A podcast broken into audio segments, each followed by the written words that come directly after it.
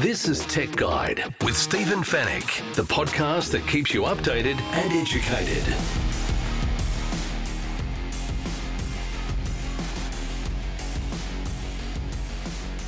Tech Guide, episode 562. Hello and welcome to the show. It's great to have your company with me once again. This is Stephen Fenech. I'm the editor of techguide.com.au. On this week's show, we're back from the Samsung Galaxy Unpacked event in Seoul, where we saw the Z Flip 5 and the Z Fold 5 uh, launched, and we're going to be talking to Samsung Vice President Garry McGregor. The NBN is expanding its fiber footprint will tell you how to uh, find out if your house uh, can, is part of that expansion. In the Tech Guide reviews, DJI has launched a new dual camera drone. Sony has unveiled its latest flagship noise cancelling earphones. And Ecovacs is cleaning up with its latest robot vacuum. And we'll answer all of your tech questions, of course, in the Tech Guide Help Desk. And it's all brought to you by Netgear, the company that keeps you connected and Norton, the company that keeps you protected.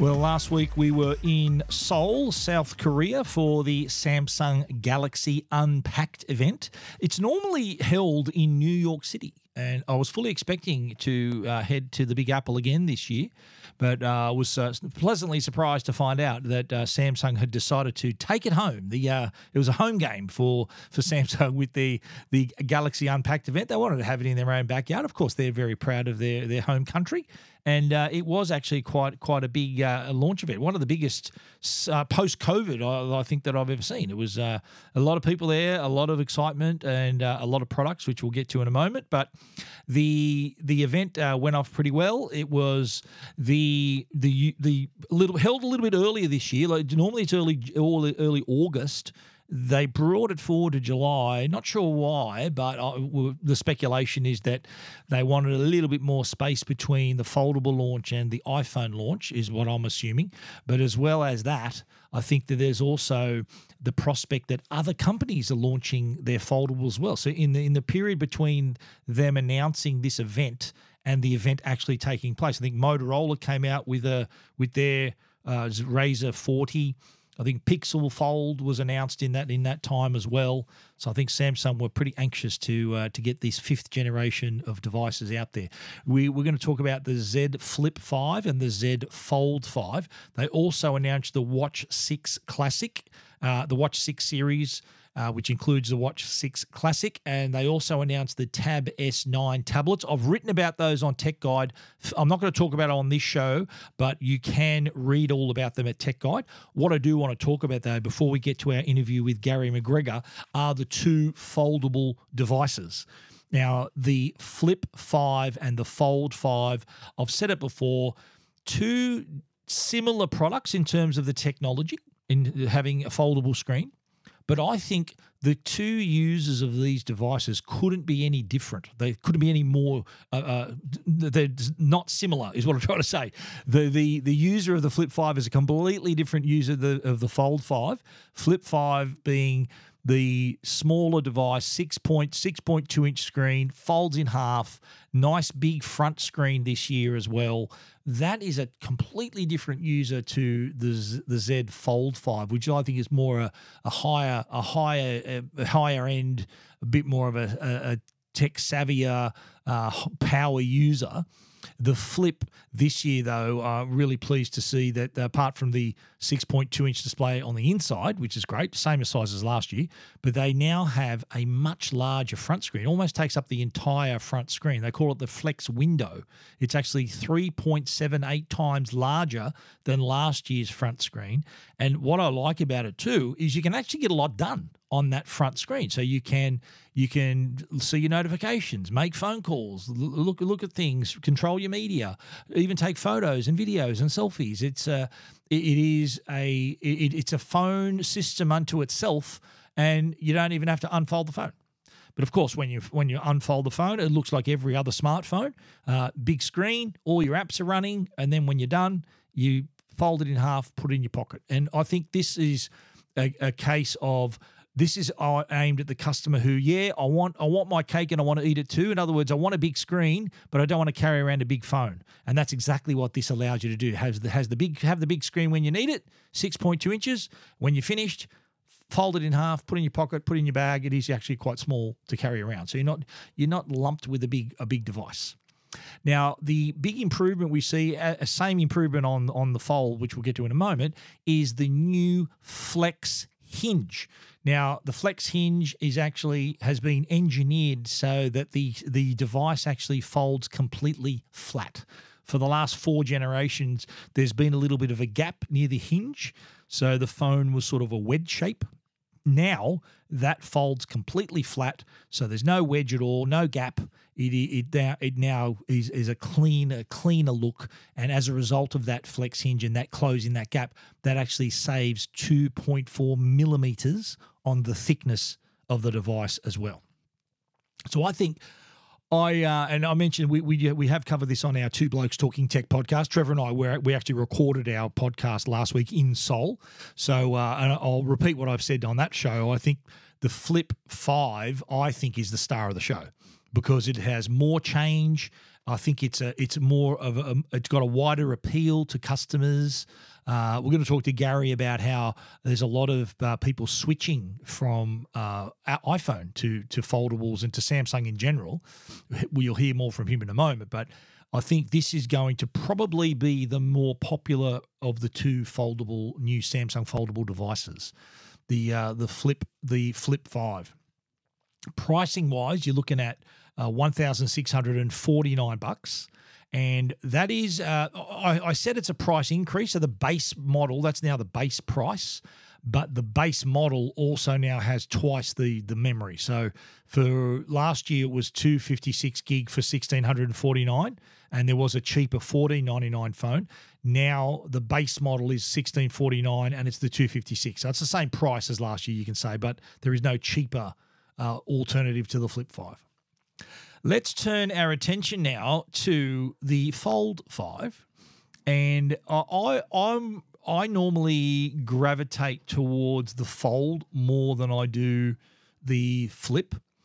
Uh, I think it's because I do love a big screen, and th- that screen inside is pretty big. It's uh, 7.6 inches, in fact.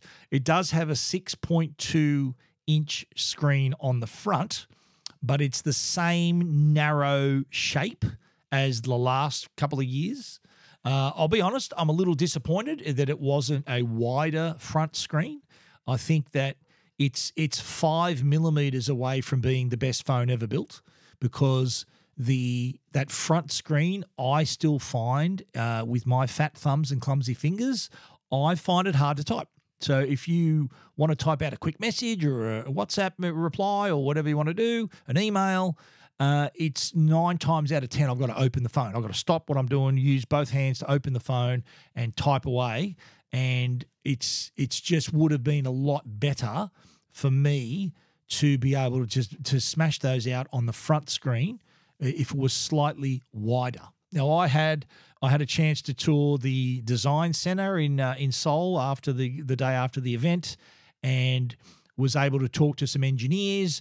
And I gave them my two cents worth. I said I said, look, you know what would be really good uh, would be if the front screen was about five millimeters wider, and you're using that extra screen space to make the S Pen to store the S Pen because this works with the S Pen again, but you got to carry around it separately. Or they do have a nice new case where the S Pen, really thin and slim now, fits inside the case.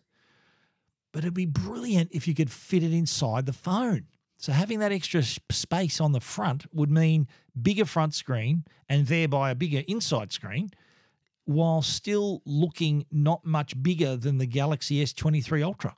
Of course, it'd be thicker because there's like it's like having two of them stacked onto it on top of each other, but I I would use the hell out of that phone. And look, I still like the Fold Five. I do like it. Uh, I reckon it, it's it's it's good, not great. It, it can be better. And I, I'm just wondering what next year holds. I thought I was hoping this year the Fold Five would have those extra features. They have that new design and extra features.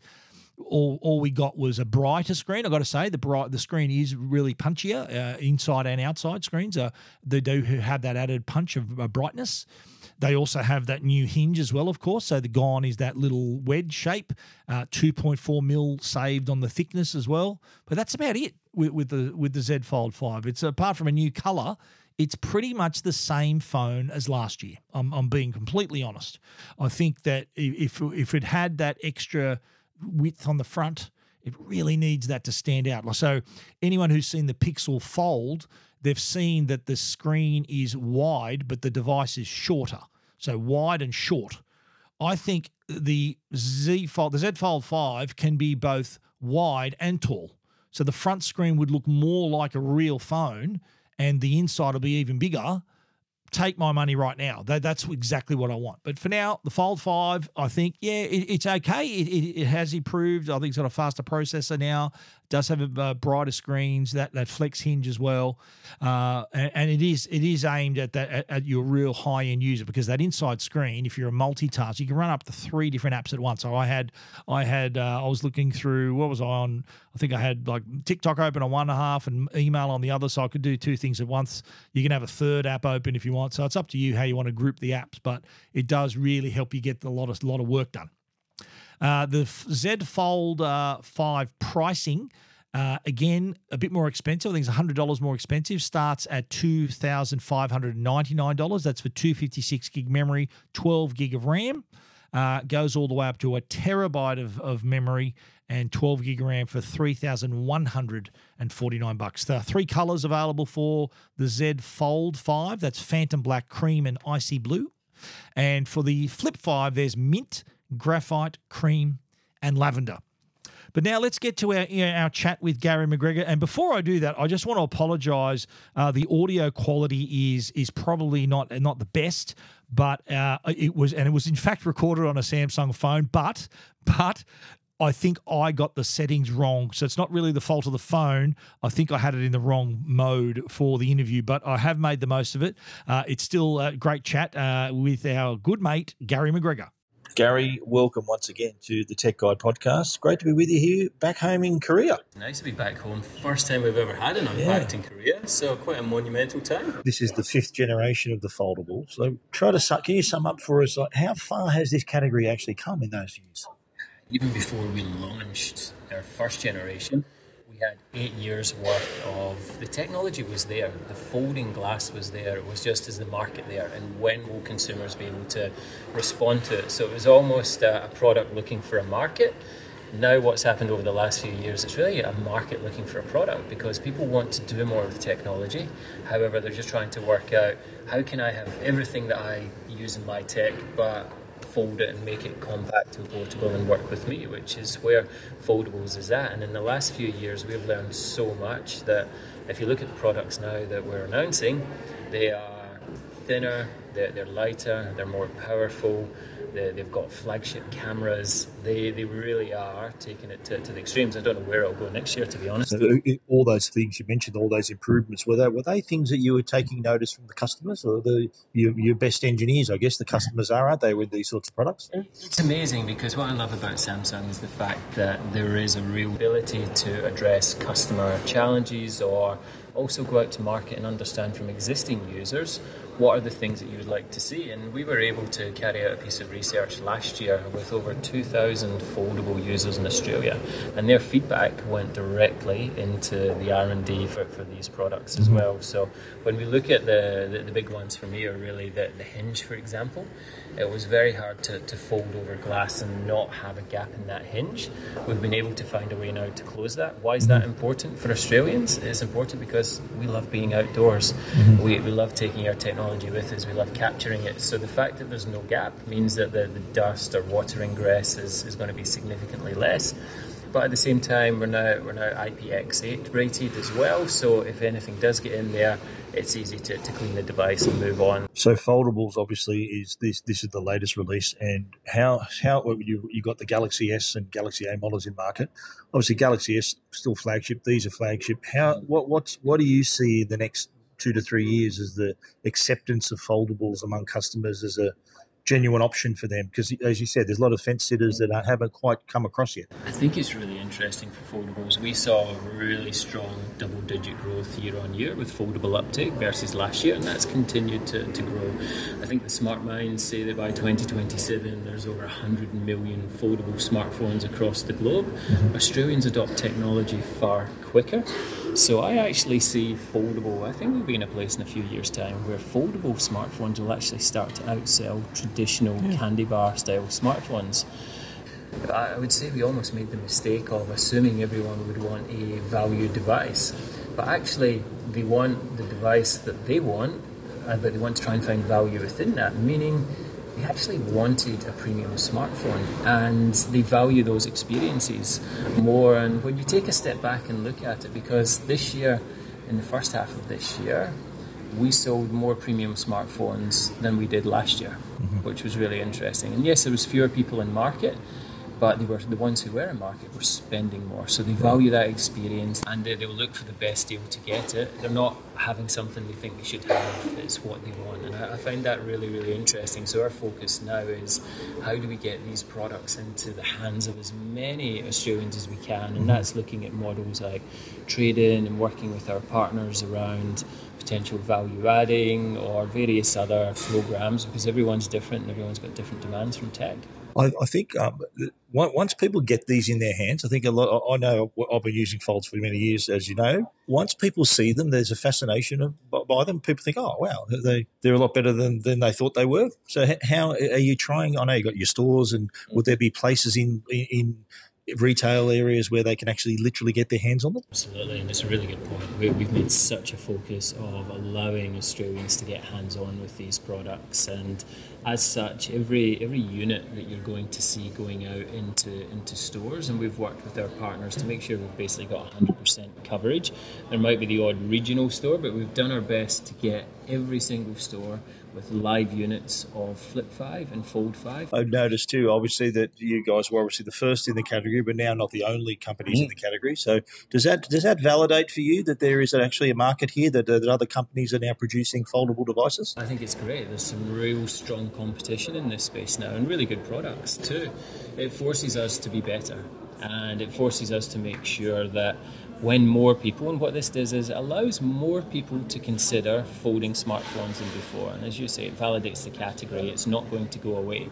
So with that, we're uh, we need to be brilliant. And what I think is really really interesting is that when other other brands have launched their products, we've actually seen a spike in our sales as well around those times. Mm-hmm. So it's very telling that they're bringing more people into market, and we need to work on that experience we've got five years worth of experience in this space, and uh, Australia is a tough market in terms of expectations around experience, after sales, quality, and we've really focused on those areas as well. Yeah, we've got a great product, but at the same time, the whole experience you have once you own that and the peace of mind, that's where our mm-hmm. focus needs to be. So, do you think it's a case with now these other brands, rising tide lifts all boats kind of thing, that people are going to be more interested in the category and more likely to invest in a product like this? Yeah, very much so. I, I expect, and uh, keep in mind, technology lead times and cycles there, there are other brands who are looking to come into this mm-hmm. space as well. They're working frantically. We see yeah. from foldables that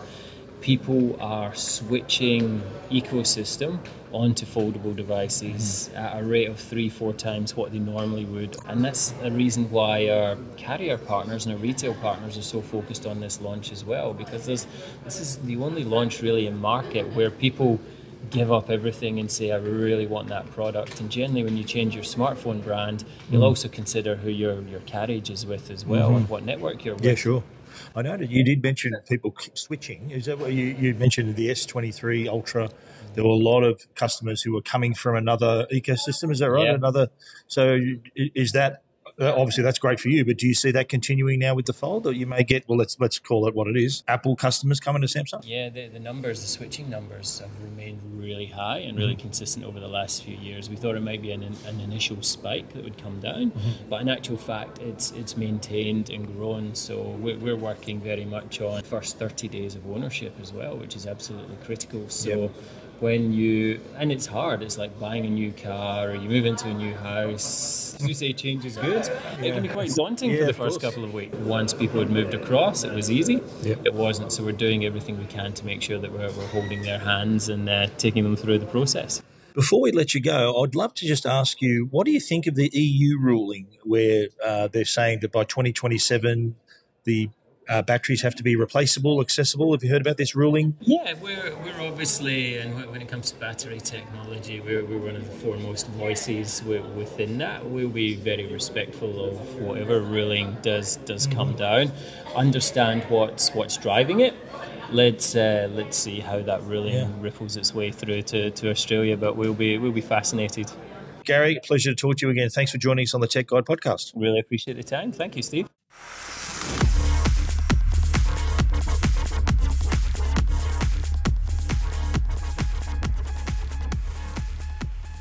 Alrighty, the NBN uh, is back in the news, and I think this will be some this will be music to some of your ears because what's happening?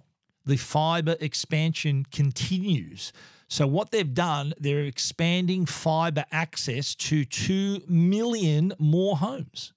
So what this means is that with fiber to the premises, you're able to access higher plans, faster plans. So uh, you can go 250. You might go, you know, a gigabit per second if you want to. That's what I've got here. I, I've got fiber to the premises. I had it installed in October.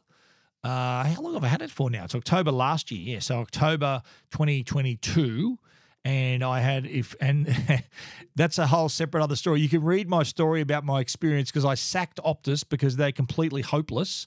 They they couldn't manage to upgrade me. The me me triggering me want requesting the higher plan on Optus's on their Optus plans. That is what then got the NBN to expand the fiber to my home, and that's the same with with this case. And in my case, Optus did that bit was fine, but when it came to Optus's turn to do their bit, they failed miserably, and I sacked them. So you can, if you want to search for Optus sacked on Tech Guide, you can read that after 25 years they got the boot. But in this instance, I hope you don't have that sort of drama. If you, uh, if your provider does uh, offers those faster plans, and you can change providers by the way too. If, if your provider doesn't offer the faster plans that you want, uh, once you order that higher plan, that is what triggers the fiber to the premises installation. So, what what the NBN saying with, this announcement is that we have now uh, other areas that are ready to go if you want the fiber to your to your home. So rather than putting fiber to everyone's home, even if they don't want it, that was the original plan 20 years ago. Even if you don't want it, that if you don't want it, you're not going to get it. So it's it's it's a you you need to be uh, ordering that faster plan. So I think that's really sensible because you know the, the government's what put two point four billion dollars behind their this investment here, this fiber expansion, the upgrade program they call it.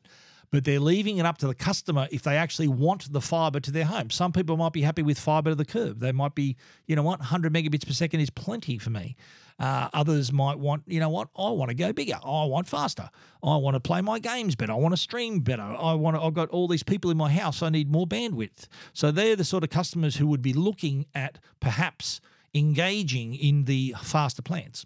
And once you've done that, as soon as you've ordered that faster plan, your provider will then say, hey, NBN, this person here wants a faster plan. So skedaddle and get the fiber to his premises and her or her premises.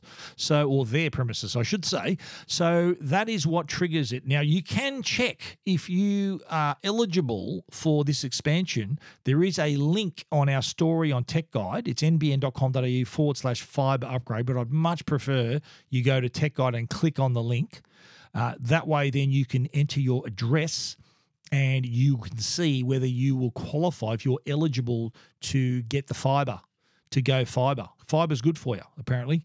So, especially you're on faster internet. Now, at the moment, fiber is accessible uh, to the premises right now. 61% of homes, that's 4.3 million premises, have access to full fiber. I'm not saying every house has got it, but if they want it, it's there. So it's up to the customer. And now, what the NBN's goal is, is that 90% of homes, so 10 million premises, will have full fibre access by 2025.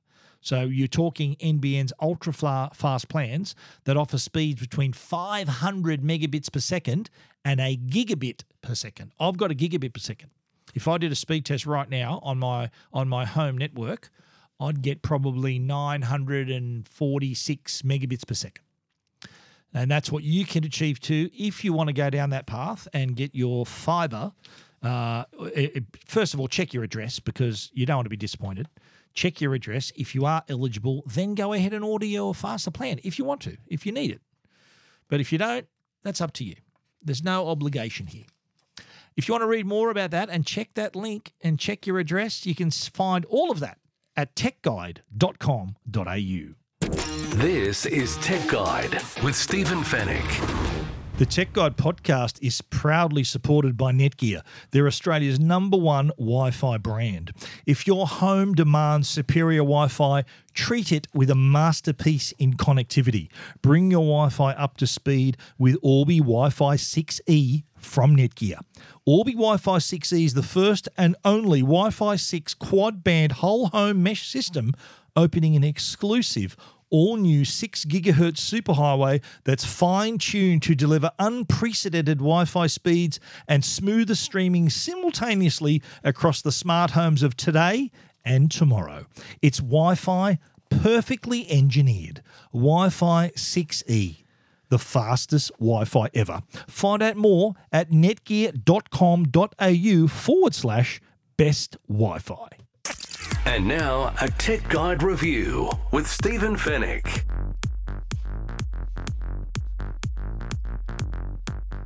Now, you know, I love my drones, and DJI has done it again. They've come up with the DJI Air 3. This is a drone that is a little bit different. It has dual cameras. You know, your phone's got like four cameras on it? It was only a matter of time before a drone did the same thing. And DJI, naturally, were one of the first to introduce it, if not the first to introduce it. I think they had a their Mavic. I think had a dual camera, but this is the first time the Air has a dual camera system. So dual primary cameras. So uh, isn't dual? Isn't primary mean the main one? So how can you have dual primary? I don't know. Anyway, the Air, the Air Three has a wide angle camera and a 3x medium telephoto camera. And what I like about it is you can produce completely different results. Like you can, if you want to go the wide angle, of course, you're catching these sweeping panoramas and mountains and whatever you want to do. But then if you want to switch to the 3x zoom medium telephoto, you, that allows you then to sort of focus in on a subject and really sort of bring them into the frame. So it really does add uh, to your to uh, puts a couple other clubs in the bag for your aerial photographer. Uh, and, and, it really does create these tremendous videos and images. And the, the, you can produce up to 48 megapixel images as well as 4K HDR videos at 60 frames per second. You can also do, I think, 100, 100 frames per second if you want to do some slow mo, but this is a pretty special drone that allows you to do a bit more. And if you know whether you want to go outdoors or whether you want to, even among like in, in a forest, it's got a tremendous uh, safety on board. It's got these um, the the uh, avoidance obstacle avoidance sensors. So it's the first time the air has got top, back, uh, front, back, and and below for obstacle avoidance. So you could fly this thing through a forest and it'll be dodging trees and making sure it doesn't crash. So it'll find the safest path. So even if you're a, a an inexperienced pilot, you're still going to get tremendous results. I think that's really important. So, uh, the ability for you to still, even if you're picking a, a drone up for the very first time, you, it is, does give you some peace of mind knowing that the obstacle avoidance is going to avoid help you save you from flying this into a tree or into a wall or a building or whatever you whatever might happen. Uh, so it's happened to the best of us, myself included. Uh, I've had a couple of drones repaired over the years, but uh, with the Air Three, uh, hopefully you'll avoid all of that. Now the the there is the sensor is a one and one one third inch CMOS wide angle. Uh, so the same sensor for both cameras, but uh, even though they have the same sensors, the same size sensors at least, they also they have though different focal lengths so that you get more of that variety. Remember I was telling you about the wide angle with the wide sweeping landscapes, and that's the equivalent of having a 24 millimeter lens with f 1.7 aperture. Then, if you want to go the 3x tele medium camera, that's similar to like 70 millimeter and f 2.8 aperture. So if you're into photography, you know what I'm talking about here. And that can, and with the 3x, of course, is 3x optical zoom. Optical zoom, not digital zoom. Optical zoom. So much broader wide angle field of view, and then you can actually let you focus in on your subject with the 3x medium telephoto as well. Uh, and I said, uh, as I said on the video side, you're getting 4K 60 frames per second HDR and up to 4K 100 frames per second. Uh, that's uh, without field of view cropping as well. The DJI Air is also the first of the Air series to support 2.7K vertical video. You know what? For TikTok and Instagram Reels, you got it there. You can do, you can flip this around and have your vertical videos as well. So they've got you covered there. Uh, another first was is the obstacle sensing. So a lot of firsts with this one. I, I spoke about the obstacle sensing before, but it does really, uh, yeah, it's the first time it's been uh, on the on the air model of drones. And again, if you're a beginner, brilliant, uh, brilliant uh, work for the for you if because you don't want to be risking flying this thing into a tree. The active track function is also there, so you can fly hands free while it's locked on an object. It does also, and again, another good tip for begin, good feature for beginners, advanced RTH, which is return to home. So if you get in trouble, hit that RTH button and it'll return to the point where it took off from. Its GPS location. It'll navigate back to where you took off, right at your feet. It'll return. Now, you know what the massive improvement is, though? Is the flight time up to 46 minutes. Can you believe? So I don't know. That's a combination of having a bigger battery or a more, just a more efficient and aerodynamic design. But 46 minutes, that's remarkable. That's a 48% improvement on the previous model. That is huge. There's also a new battery charging hub. If you get the Fly More package, which I highly recommend, the new battery charging hub can actually. So if you're in the field, for example, right, and you need more, you you can transfer power from other batteries to the highest to the battery with the highest charge. So if you want to, so rather than having to find a power point to recharge the bat one of the batteries, you find the one with the highest charge, and you can actually transfer power to from the other two batteries into that one battery. Isn't that amazing? So that way you can get that, that longer flight time with the one battery rather than having to fly for two minutes, come down, fly for five minutes, come down. So this gives you longer flight time with a single battery. I reckon that's amazing.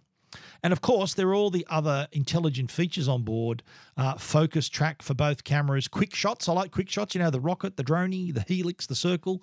Uh, it does a little, it does all that automated flight path. It's pretty cool. Uh, there's also the master shot, so you can shoot multiple clips and edit clips and add music and do whatever you need. Uh, there's also night mode on this one, so you can capture 4K up to 30 frames per second in low light environments. And of course, there's hyperlapse, so you can take your uh, you can take your time lapse footage, which is pretty cool. You can do that in both horizontal and vertical mode, so your social media followers won't be missing out on your work there. There's also with the you can have the slow motion remember with a 4K 100 frames per second or 1080p 100 frames per second to record a 4x slow motion video. A lot of options here, a lot of things for you to do. Now, pricing, it starts at $1,699. That's with, the, with your, your basic remote. If you want to then get the RC-N2 remote, uh, that's one that's 2049 bucks and uh, that's the Fly More combo actually, and I highly recommend you get that one. Uh, and if you want the Fly More combo with the RC2, I think no, that's the one with the screen, two thousand three hundred and forty nine bucks. Most definitely worth buying any of those Fly More combinations because you get the battery charging hub, you get uh, more batteries, you get more propellers, you get a, a carry bag. Most definitely worth every time getting the Fly More combo. If you want to check it out for yourself, the DJI Air 3, you can do that at techguide.com.au.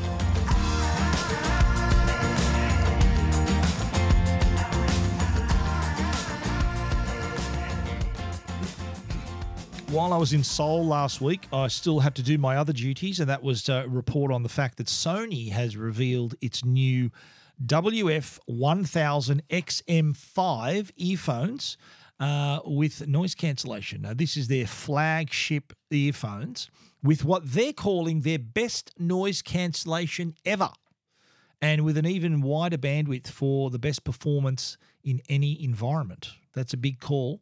Uh, Sony, I think, are very well respected in the in audio circles. They do their earphones and headphones, for that matter, are both uh, they they are they do sound tremendous. But no matter what sort of music you, you're listening to, either really delivers that quality that you expect from Sony. There is a uh, dynamic driver X driver unit, so that provides wider frequency reproduction. So that means better bass, crisper vocals, all the detail that we're looking for.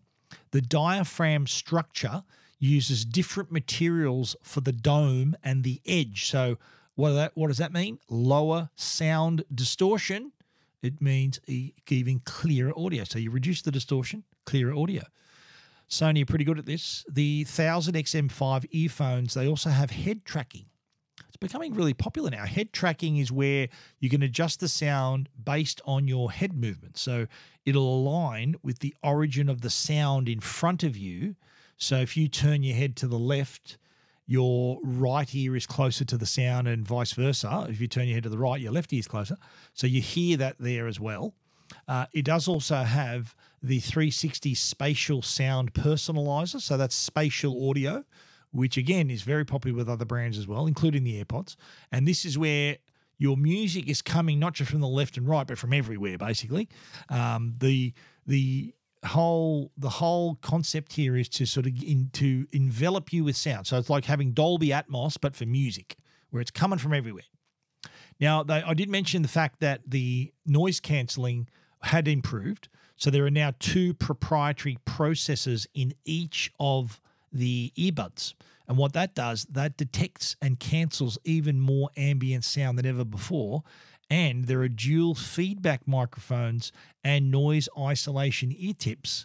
So uh, these these is what works together to create this improved noise cancelling. I have I, I really do think Sony noise cancelling is up there with Bose and and all these other big brands. Sony know a thing or two. Now, what is also interesting here is that the noise reduction technology for for your earphones are also used uh, with to improve your call quality. So it's good. There's an AI-based noise reduction algorithm that can help improve your call. So because you think about it, you're wearing earphones, a lot of people, and me included, I answer my phone with earphones in. I expected the call to be crystal clear, and I expect my voice to be crystal clear as well. And that's what Sony assures here. They use bone conduction sensors to help deliver your voice loud and clear. Can you believe? And while at the same time, the noise cancelling technology is suppressing the ambient sound, resulting in you having a very clear call. Now, again, really nice looking too. Do, they do have a premium look and feel. But they're also smaller. I do, I do love the fact that they're small enough to fit comfortably in your ear. It's 25% smaller, as a matter of fact, and 20% lighter than last year's model. So in a year, they've lost a bit of weight and lost a bit of size. Something I wish I could do. So this is a, good move on Sony's behalf here. Uh, you can also control your earphones with the normal on ear controls but you can also use head gestures.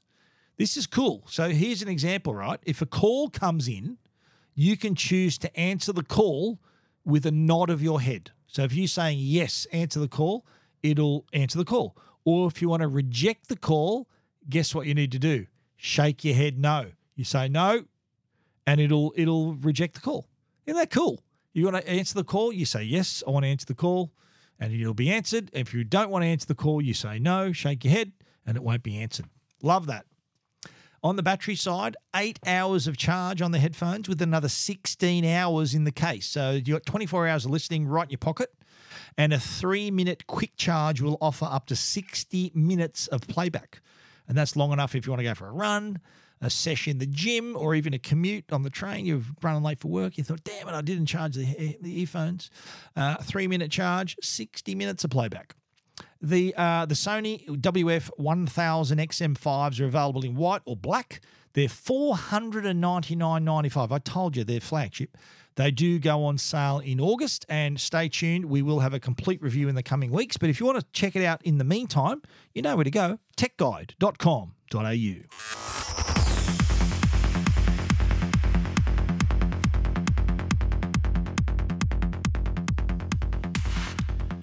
Ecovacs are at it again. They've launched the Deebot T20 Omni. Now, they've got a wide range of uh, robot vacuums, one of the leading brands in the category. The latest edition, though, uh, has dual vacuuming and mopping. So it's a, it's a, it's both a vacuum and a mop, and never the twain shall meet as well. It will not mistake your carpets for a hard floor and vice versa. It does have, uh, in fact, it has the auto mop lifting, uh, and also hot water mop washing. So what I mean by auto mop lifting is that if it's it's not dragging dirty mop across your carpet to while it's vacuuming, it actually lifts it up off the carpet so that it's just vacuuming. It's not wiping all the dirt on your carpet, which is it makes sense, doesn't it? This is the first Deebot to also include 6,000 PA suction power uh, with the 5,200 milliamp hour battery, which means up to four hours of cleaning on a single charge. That's huge. Uh, it's also the first uh, Omni. It's the Omni station for the first time outside of the X1 Omni models. So you're getting the station which can empty the dustbin and wash and dry the mop pads as it's recharging. So how's that for a ha- hands-off solution? And Ecovacs is funny. They uh, uh, it's appropriate, I should say. They've they've uh, teamed up with Olympian Jana Pittman. I wasn't at the event. I was in Seoul. I would have loved to have met her. She's uh, the first Australian woman to compete in both the summer and winter Olympics. And then after that, she decides, you know what, I'm going to become a doctor. And she did that. And at the same time, raising six children. I think that's remarkable. And uh, she was at the event and she was saying that, you know, this is what I call it mum's best friend because it really helps with all the cleaning. it is one of those things where you set it and forget it. So you can be up to 75 days without even bothering to do anything about the mopping and vacuuming because the Deebot's doing all of that for you and all the other features you'd expect to be on board, including auto lift mopping technology. But there's also the true mapping, true detect technology. So it maps your house really well. The true detect obstacle avoidance can scan and detect objects that are in front of the vacuum, like toys, socks, cables, things like that, where a normal, a, regular vacuum would have just run right over and it would have stopped dead in the middle of the clean. This one does. This vacuum actually detects the obstacle, moves around it, so it continue can continue cleaning. Uh, the Deebot T20 Omni also has the Yiko AI voice assistant. Uh, Yeeko, uh, Gesundheit, I think someone might say. Yiko, the AI voice, it's basically like Alexa for its own little version of Alexa, and you can tell it to go clean. Uh, you can go mop, tell it to mop, tell the vacuum a specific area. You might say, uh, Deebot, go vacuum the lounge room, and it'll it'll because it's mapped your home, it'll know exactly where to go. Or you might say, return to charger, or auto cleaning. It'll, it'll go and do exactly what you said. You can command it with your voice. Uh, the the price of the T20 Omni is one thousand seven hundred and ninety nine bucks. Which, when you consider what you're getting here, you're getting the top of the line, near top of the line vacuum with the the auto empty station cleaning station for under two thousand dollars. Two years ago, this was thousand dollars more expensive. So I think that uh, what, what's happening is the technology improves, the it also gets cheaper. And I think that if there's any been a, ever a time for you to want an all-in-one solution at an affordable price, the Deebot T20 Omni certainly ticks all of those boxes. Uh, it's yeah, one thousand seven hundred ninety nine bucks. It's available uh, at JB, Harvey's, Godfrey's, Bing Lee stores, online from JB Hi-Fi, online at Harvey Norman, Godfrey's online, Good Guys online, Bing Lee, Amazon, eBay, or ecovacs.com.au. But again, go to my site, click on the Tech Guide story, and go to the link on my story, please. If you want to check it out, you can do that at techguide.com.au. You're listening to Tech Guide with Stephen Fenech. The Tech Guide podcast is proudly supported by Norton. They're the company that can keep you and your family safe online. It's a new year, and our digital generation continues to see a rise in cybercrime and data breaches. Don't leave your devices without protection or your personal information open to exposure. It's time to have a plan to keep your devices and personal information protected. Save your time and money should the unthinkable happen and your devices are at risk to cyber threats like malware, ransomware, or viruses, or your personal information being exposed to cyber criminals looking to trade your details on the dark web. Introducing Norton 360 Platinum with device security, a VPN for online privacy, parental controls, and identity protection with dedicated restoration support and dark web monitoring. You have a comprehensive plan in place to help ensure your information stays in private. It's peace of mind for your devices and your identity. With Norton 360 Platinum, if you become a victim of identity theft, you'll have access to their dedicated identity restoration specialists to help you address your identity theft claim and help you resolve it. Norton 360 Platinum is available now at Harvey Norman, JB Hi Fi, or online at au.norton.com. All your tech questions answered. This is the Tech Guide Help Desk. The Tech Guide Help Desk is brought to you each and every week by our good friends at Belkin, belkin.com forward slash AU. And that's the place to go if you want to choose travel accessories or a charging stand, even some earphones, cables, you name it. Belkin's got it. Check them out. Belkin.com forward slash AU. A question I get asked a lot. I get asked about TVs a lot. Uh, uh, that's one of the most asked questions. What's a good TV to buy? Uh, I've got a bright room. I want to have one for the bedroom. I want a big screen. Um, one, the latest question I got was uh, about a bright room. So it was uh, someone said that their their viewing room is actually quite sunny, and they wanted something that's going to be quite bright to be able to view in that in that bright room. And naturally, everyone assumes that uh, OLED is off the table. And that's kind of the narrative built around uh, mainly Samsung. Samsung, because they sell both QLED and OLED, they they differentiate the the two formats by saying that uh, OLED is if where you can control the brightness in the room, and uh, QLED is if you're got a bright open plan living. And although I've had a LG OLED in a bright open room for many years, I don't anymore. It's in my office now, but the even in a bright room, an LG OLED is still quite bright. Not as bright as a QLED, I'll grant you that, but it's not a deal breaker. You can still see the picture quite clearly. It's not going to be it's not going to be blown out at all. Uh, but again, the QLED brightness is way better, way brighter, I should say, not better, brighter than your OLED screen. But I think if uh, if when in doubt, I th- I'd say probably go down the QLED, or if you look maybe Hisense's their ULED range are also quite bright as well. So uh, that that's a question. I think it's good homework to do. I think I really appreciate that question because they're doing their homework. They don't want to spend five grand on a TV and think, oh god, we, we should have we should have done more research. That these are good questions to ask. Really take a look at where you're going to be watching the TV because comparing uh, if you if you're looking at buying a TV right now, you're probably looking at the old TV and thinking, "Oh, that, that's okay," but not realizing how much better it can be in terms of brightness, clarity, all of those things. Uh, and and again, check how bright the room gets. If the sun's streaming into that room in the middle of the day, then may, you might need a TV that, that can handle that. But generally, what I've found is that OLED, even the LG OLEDs, Samsung OLEDs, they claim to be brighter than LG OLEDs. Uh, and they probably are, but even the LG OLEDs, there's there's ten years of development behind them.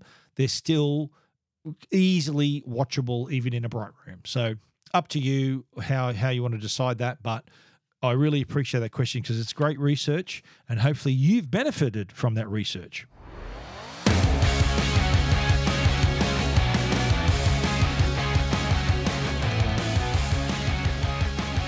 And that is our show for this week. Thank you for hanging around till the end. If you need to find out any more about what we've spoken about on the show, guess what? You can find it at techguide.com.au. And if you want to get in touch with us, we'd love to hear from you. Info at techguide.com.au, or you can click the Ask Stephen icon on the website, and that will also generate an email for me as well. We want to thank our great sponsors, Netgear, the brand you can trust for all your Wi Fi needs, and also Norton. That's the company that can keep you, your family, and your devices safe online. Please support the great sponsors who support the Tech Guide podcast.